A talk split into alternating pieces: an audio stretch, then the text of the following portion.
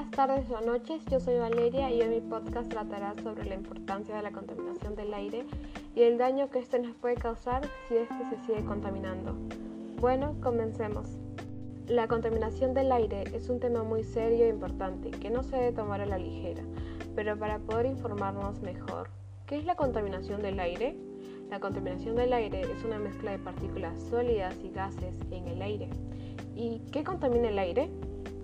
Las emisiones de automóviles, los compuestos químicos de las fábricas, el polvo y las esporas de moho pueden estar suspendidas en, como partículas. El ozono es un gas componente fundamental de la contaminación del aire en las ciudades. ¿Cuáles son las causas de la contaminación del aire? Las causas son consumo de combustibles fósiles y emisiones moho, incendios forestales, gases y partículas emanadas de erupciones volcánicas, gestión de desechos y la actividad industrial. ¿Qué daños provoca la contaminación del aire?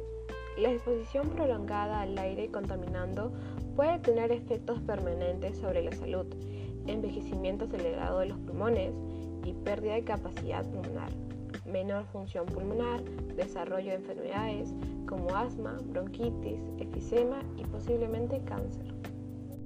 Pero ¿cómo podemos dejar de contaminar el aire? Después de saber todo el daño que causa la contaminación del aire, ¿cómo podemos contribuir a que este no se contamine más? Podemos evitar usar automóviles cuando se puede, caminar o usar otro vehículo que no genere humo.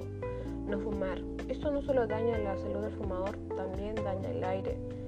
Dejar de quemar basura o llantas no solo contamina el aire, sino también crea enfermedades respiratorias.